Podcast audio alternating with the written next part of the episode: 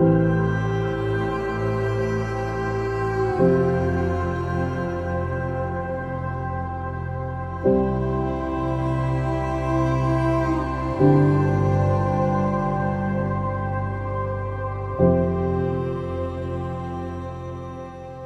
So today's Palm Sunday. We're, we're going to be walking through this Holy Week. We're going to be walking through the story of Peter. Now, Peter, um, of all the lists of the disciples, the New Testament lists the apostles uh, like 12, like, uh, probably like three or four times.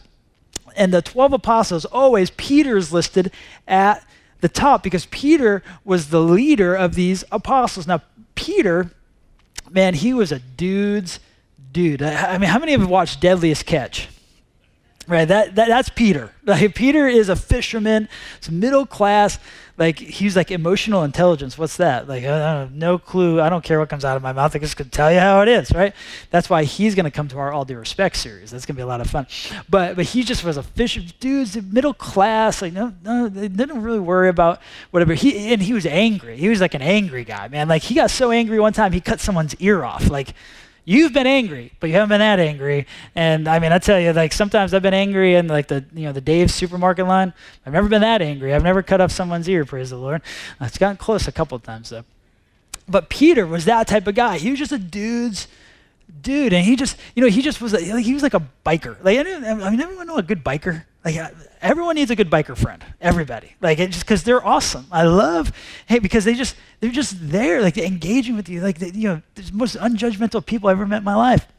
Because uh, you know he's and, and that's what Peter does. Peter is that person. Just like awesome, present, there, engaged.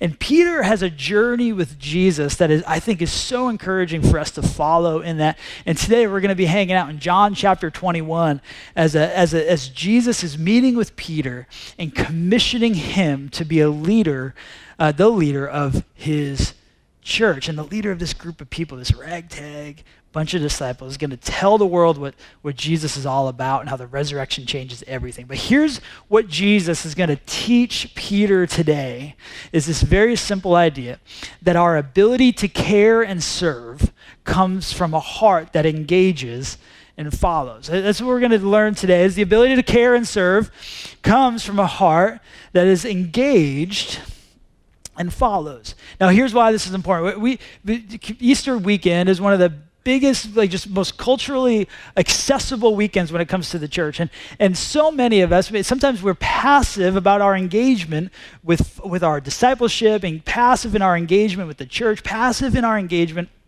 in our life.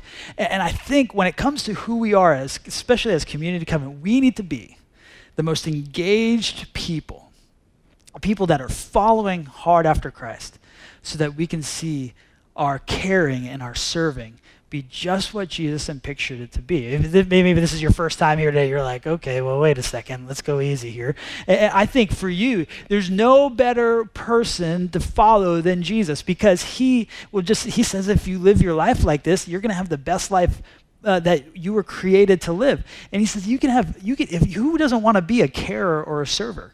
Who doesn't want to be around someone like that? And so I really think that Jesus is going to teach us something incredible. And I think just the story of Peter is going to help us move closer to the empty tomb this Easter. So here's John 21. This is Peter meeting with Jesus.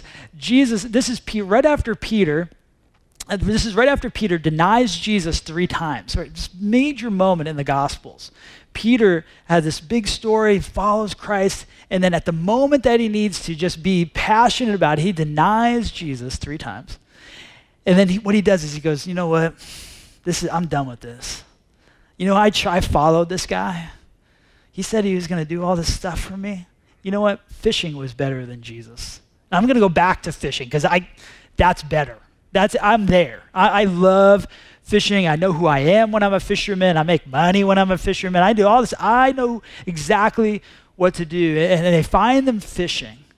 And Jesus meets them on the beach and says, Hey, you know what? Why don't you, you know, why don't you throw your net to the other side? You haven't caught anything all night. Why don't you throw your net to the other side? And they, they pull up this massive catch. And Jesus is about to teach Peter this lesson. He says this After breakfast, Jesus asked Simon Peter, Simon, son of John, do you love me more than these. Again, remember, Jesus is holding the fish that Peter just caught. right? I love the detail of the Gospels. John says there was 153 fish, right? He's taken two of them. He's saying, you know, do you love me more than these? Do you love me more than these? Yes, the Lord. Uh, yes, Lord. Peter replied, You know I love you. Then feed my lambs. Jesus told him. Jesus repeated the question, Simon, son of John, do you love me? Yes, Lord. Peter said, You know I love you. Then take care of my sheep, Jesus said. Uh, a third time he asked him, Simon, son of John, do you love me? Peter was hurt that Jesus asked the question a third time. He said, Lord, you know everything. You know that I love you. And Jesus said, Then feed my sheep.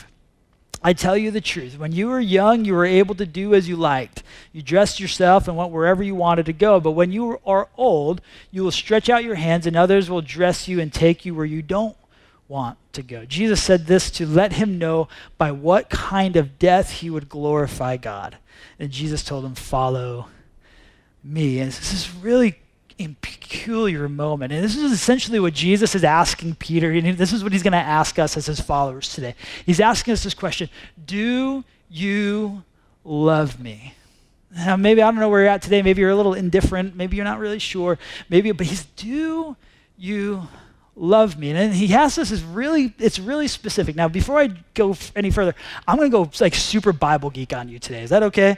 Can I just like dump that on? We don't do this all the time, but I just need to, I need to just dive into some stuff that's to help you understand what exactly is going on. The New Testament was written in a, a language called Greek. And, and so this is your perfect opportunity to say, I don't know, it's all Greek to me. I don't know, it makes sense but but it's written in Greek, and there's more words in the English language than there is in the Greek language. So there's always these nuances and plays that are going to happen. So I'm going to lead you through that so that you can really get to the, the point, the central idea of what Jesus is trying to teach. And so he says this: Do you love me? The word for love is this word agapao. And it's to regard the welfare of, have a preference for, ensure the thriving and the flourishing of. And so he said, Do you love me? This is like this pouring out, really passionate. I want to see you flourish. I want to see you thrive. I want to see your welfare, your holistic well being being something so incredible. And so Jesus asked him this question Do you love me? he's holding these fish.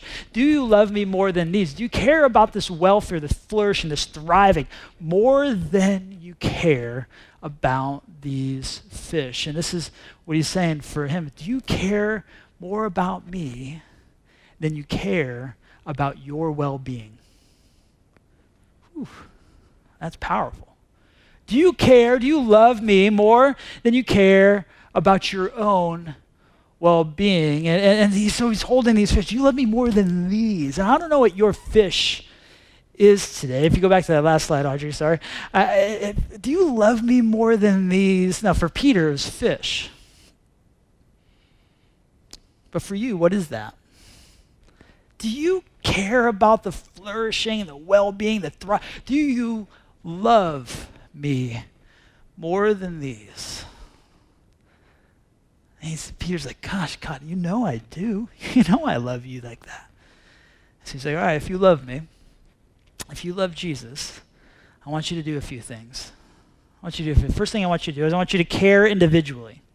I want you to care for my sheep, my people, individually. I want you to be so good at it. And the way he, this is what he says. He said, I want you to feed my sheep. And this is this is what the words are. It's, it's basically Jesus says, Basku mu arnian help flourish in every way. It's like a personal thing in nature. Like if you've ever fed a baby like you know with the food with the spoon right? He said, i want you to like care for the holistic well-being of this of this baby. I want you to feed them well engage with them well. One time i was feeding channing and i was like buddy you're eating so fast and so good. Oh my word i can't believe it. And then he threw the whole thing up right I just wasted three dollars of mush. Oh my word! All right, so baskumu arnion, and arnion sheep it meant, meant individual lambs. Right? I want you to have like a personal one-on-one with my sheep. I want you to care for them, care individually. And now today we're actually launching our, our community group signups for the next session because we believe in this so much that we believe you, it's really hard to follow Jesus without being meaningfully connected to other people. Really hard to do that. And so today we're actually engaging that because we think caring for individuals is actually a major part of this entire thing. And Jesus is saying to Peter, I want you, if you love me, like you care for me more than your own well being, I want you to care individually. I want you to baskumu arnian. Individual lambs, individual this is like pastoral work. It's like caring about the details of someone's life. Like, when was the last time you went through all of your week and you, you know, tell me about your story? Tell me about the details of your life. Tell me about what's going on in you. Tell me how I can pray for you. Tell me how I can, like, and then you hear them and you know how to encourage them. You know how to edify them. You know how to engage with them. Tell me how to do this well. Let me care individually. So Peter's like, okay, yeah. And this is Jesus asks again, do you love me? Do you care for me more than your own well being? I want you to care individually, but I want you to serve collectively. I want you to serve collectively. And so he says, okay, hey, well, do you love me more than your own well being? Of course, God, I, Jesus, I know. You, you know I do. He says, well, I want you to feed my lambs. And this time he says, uh, it's poimeno mu probaton. He says, I want you to tend to the flock, govern, and oversee. This is like shepherding work. It's like the whole crowd. I want you to collectively serve this group of people. And he didn't even know the church that was going to blow up. He didn't know the, type of leadership he was going to have. He didn't know what the next 2,000 years was going to look like and all that he would mean, all that his story would encourage people. He said, I want you to, to govern and care for the flock that is my people. The whole thing, this is like a shepherding thing. You can see this is like when Jesus leaves the 99 to chase after the one. It's like this, this understanding of this entire group of people. I want you to serve collectively. This is more like a big picture type stuff. It's serving groups of people. It's engaging with the entire church. It's engaging with people outside the church. Serve in a way that brings glory to my name. Care for your own well-being. I want you to over. I want you to help oversee. I want you to help oversee. Engage collectively. I want you to serve in this way. Simon Peter. Do you love me? Course you know that I love you, Peter says. You know that I love you. And he says, eh, he says, well, I want you to serve collectively and I want you to care individually. But this is the third time he asked him. He says, I want you to actually engage passionately. I want you to engage passionately. This is what Jesus, Jesus changes the whole thing up. The first two times he says, you know, do you, ag, ag, you know, agapato me? This third time he says, I want you, do you phileo me? Do you love me? And it's this other word, it's phileo. And it's friendship. It's it, this is like just as like Jesus saying to Peter, look, oh, uh, look, I, you're the man, like you're the rock. Actually, the Bible calls him. Like you, you got it. But you, you know what you're gonna do? You're always going to obey me. You're, you're, you're not going to have any problem doing what I say. And I think this is where a lot of Christians are, right? I think there's a lot of people who are like, oh, Jesus, just tell me what to say. But what Jesus is asking Peter today is not, do you love me? Like, you're going to just do whatever I ask you to. He says, do you like me? That's different. So ah, you'll do whatever I ask. I know you will. I wouldn't have put you where you are. But do you like me? Like, if, if you had time, would you choose me to spend time with? See, I, I, I think a lot of us love Jesus, but I don't think we like him. I don't think we have like a friendship with him. He said, Man, like, I know you're going to do what I ask, and you might even go to death for the point of how much you love me, but do you enjoy me? See, because here's the thing we can care and we can serve. And I tell my boys all the time you got to have two strong arms, right? You got to work hard because if not, you're going to be lazy. If you got to play hard because if not, nobody's going to like you and you're not going to be as healthy as you need to be. You need to work hard. You need to play hard. And I think a lot of times the church needs to understand that you need two strong arms. You need to care for people and you need to serve people well. Like you need to do both of those things. You need to see people come to Christ. You need to see places served by Christ. Like you need to see all of these things things happen, but none of them happen unless you engage at a passionate level. Like if you love Jesus, great, but do you like him? Like are you friends with him? Like do you actually want to walk through life with the person named Jesus? Like you understand that there's a deity somewhere, and if you if you know he, he's mad at you, I need to actually get in there and make sure he's not mad. But that's not the type of relationship Jesus wants with you. He wants this intimate friendship with you, you walk through life with. As you go throughout life, you grow in him, engaging with him. So he says, uh, Peter said, he asked him this question. He's like, all right, now you cut me deep, God. Of course, I, of course, I like you. But he didn't say that. He's, you know what he said? He's, he said, You know everything, actually. And the Bible says it grieved Peter. And there's a difference between anger. Anger is more about protecting yourself. It says it grieved Peter. It went internal to him. It like broke something on the inside of him. It grieved him. And he didn't say yes. He said, You know everything. Because Jesus knows everything that's going on in our hearts. He says, You know everything. And he doesn't rely on his outward strength by saying yes. He relies on Jesus' intimate knowledge and submits to him. He says, Do you like me? You know everything, God. He says, Okay, I want you to feed my sheep. And what he does is he takes the verb from the first time and he takes the noun from the second. So he says, I want you to basku muprobaton. I want you to help flourish in every way, in a likeness, a friendship way with me, the collective flock. So what he's telling Peter is this I want you to be a heart level, engaged follower of Jesus. I want you to love the church. I want you to love the big C church. Like, I want you to just not, not just worry about caring and doing what I say, not just worry about serving, not just worried about the external, the work that you can do. I want you to love this place. I want you to love me. I want you just to be a part of it, to engage it forever. As a pastor, I always think about this. Like, would I go to church if I wasn't paid to go to church? Literally, I'm the only one paid to come here. Like, like would, would I still go? And I just think, I look at this, and I say, God, could I always do this? And, and I always want to be not just a carer, not just a server. I want to be an engaged, passionate follower of Jesus so that I can see caring and serving come out of me naturally. I want to see no difference between Sunday and Monday so that I can see Jesus glorified all week long. He says, Man, if you love me, not only do you love me, I know you love me. I know, I know that you'll do whatever I ask. You'll move all over the, the place for me. I know you'll do anything that you need me to do, that I want you to do. Uh, but do you enjoy me? I want you to always be engaged because you cannot be a carer and a server without a heart that's engaged. We need to have two strong arms.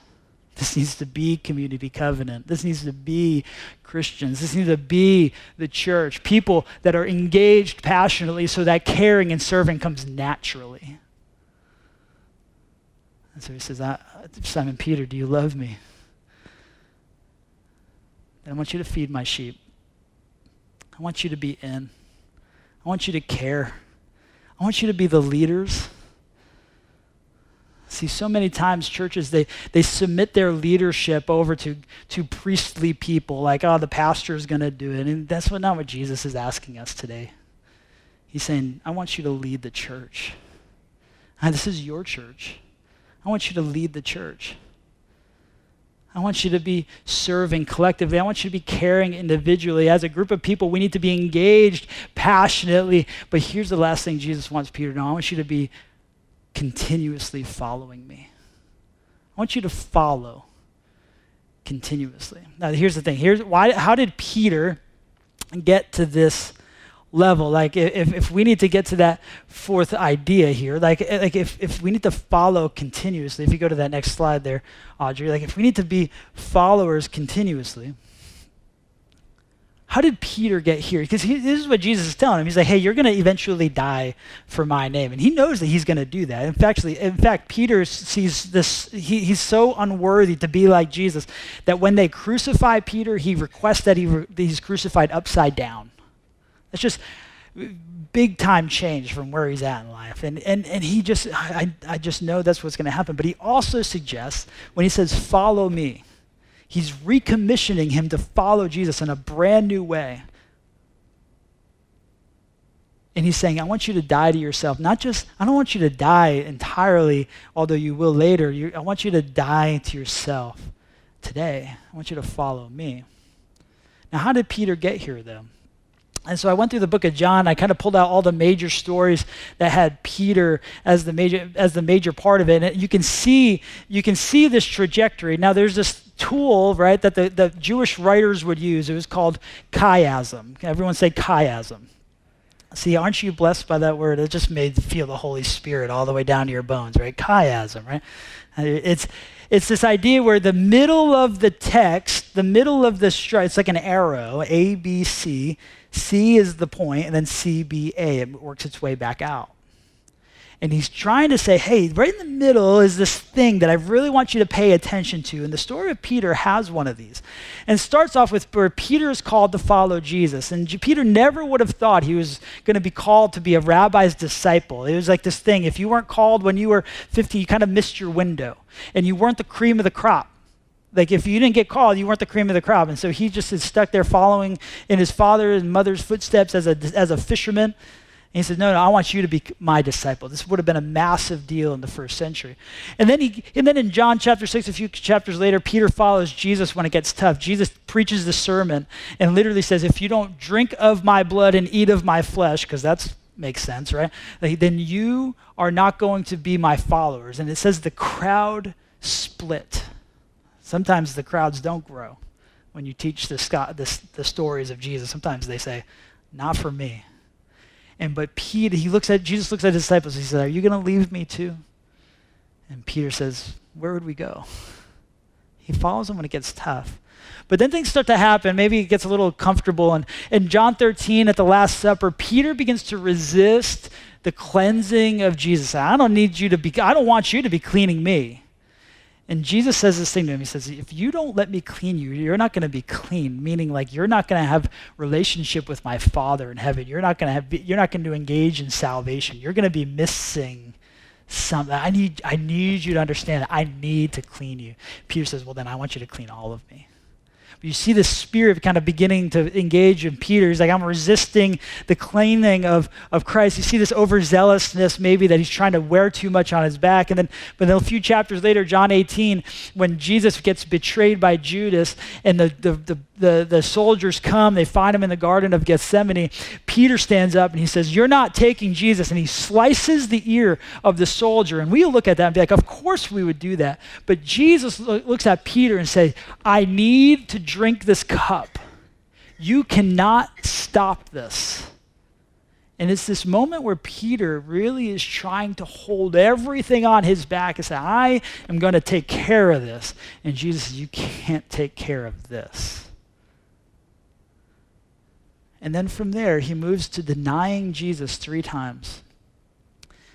In John 21, he's called to reach people. He says 153 fish at the time. 153 was the symbol was all the known fish, the species of fish at that time.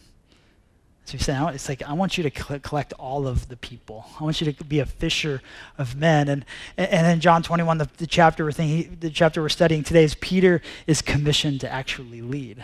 But there's this moment right in the middle where Peter begins to think that he can actually hold and drink and stop what Jesus needs to do. And God says, No, you, you're never going to stop my purposes. You're never going to stop my plan. So I need you to always follow my plan because you're never going to stop it. And many of us, I think, if we understand Peter's story, because it really is our story, is that many of us are right here. We're either resisting, we're either standing in the way, or we're denying Jesus altogether. We find ourselves resisting, standing, or denying. And, and, and really, what Jesus is wanting is some sort of a mission from us and some sort of a passion to follow Jesus.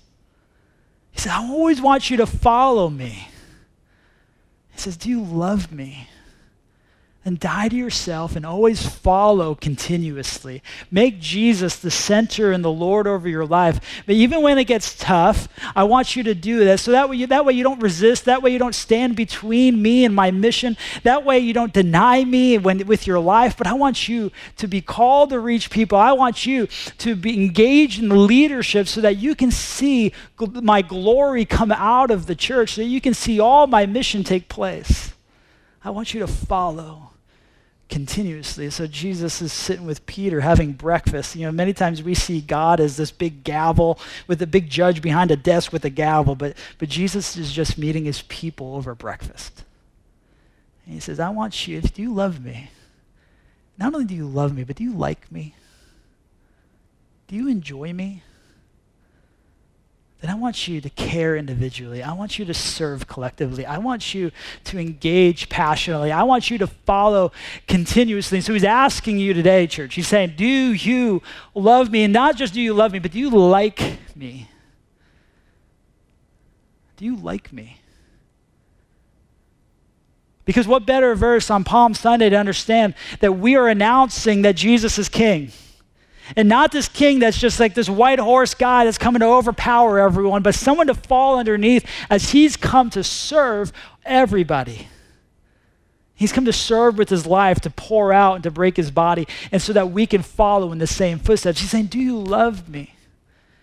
And so we read this story, this triumphant entry that Jesus brings in Luke chapter 19. It says, this. He says, After telling this story, Jesus went on toward Jerusalem, walking ahead of his disciples. As he came to the towns of Bethphage and Bethany on the Mount of Olives, he sent two disciples ahead. Go into that village over there, he told them. As you enter it, you will see a young donkey tied there that no one has ever ridden. Untie it and bring it here. If anyone asks, Why are you untying that colt? Just say, The Lord needs it. Now, I need to try that, right? Don't you need to try that? You're like, I just need these two Red Sox tickets. And I, why? The Lord needs it. Okay, great, awesome. That's great. This is what he says. So they went and found the colt, Jesus, uh, just as Jesus had said. And sure enough, as they were untying it, the owners asked them, Why are you untying that colt? And the disciples simply replied, The Lord needs it. See, it works. And so they brought the colt to Jesus and threw their garments over it for him to ride on. Next slide there. And as he rode along, the crowd spread out their garments on the road ahead of him. When he reached the place where the road started down the Mount of Olives, all of his followers began to shout and sing as they wor- walked along, praising God for all the wonderful miracles that they had seen. Blessings on the King who comes in the name of the Lord, peace in heaven, and glory in the highest heaven. But some of the Pharisees among the crowd said, Teacher, rebuke your followers for saying things like that. These are the church leaders at the time. And they were always trying to protect, they were always just at odds with Jesus. He replied, If they kept quiet, the stones along the road would burst into cheers. And as he came closer to Jerusalem and saw the city ahead, he began to weep. And he said, How I wish today that you of all people would understand the way to peace. He's saying that I just, these Jewish people, I just want you to know that I'm your Messiah. I'm your Messiah. And this is what he's saying. He's saying, look, if you love me, because here's the deal, gang. Like, no matter what's going to happen, the rocks are going to cry out his praises. Like, creation will worship the king.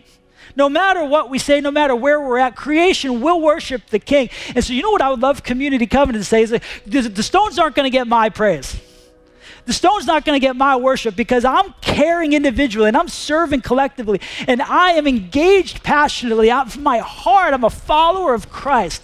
And I'm not waving my palm as a sign of power, but I'm waving my palm as a sign of surrender. And I say to this king, this glorified great king, you are worthy of all praise. You're not going to get my stone. You're not going to get my worship rocks. That's why he created humans, right? Humans are the only people that can give something back to God. And what is that? It's worship. And so he's saying at the heart of this whole thing, he said, Peter, do you love me? Do you like me? I don't want you to carry this thing on your shoulders because that's my job. What I want you to do is I want you to worship me.